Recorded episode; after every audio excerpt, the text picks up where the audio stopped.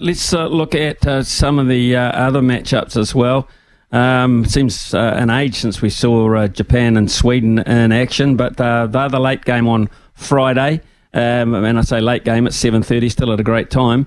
Um, Japan, uh, a lot of people, you know, in the marketplace over here, they've gone from thirty-five down to about five bucks.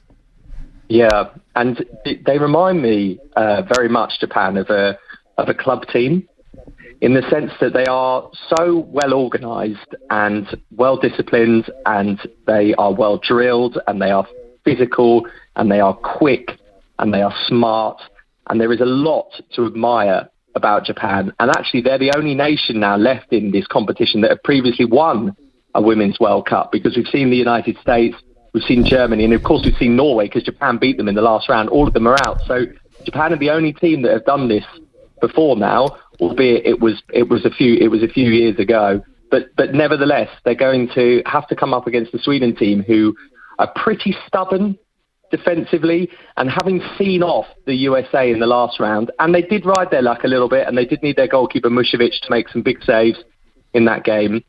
But nevertheless, they are always, it seems, there or thereabouts at these Women's World Cup Sweden. Time and time again, they are in the running in the latter stages. They know how to go deep into, into tournaments.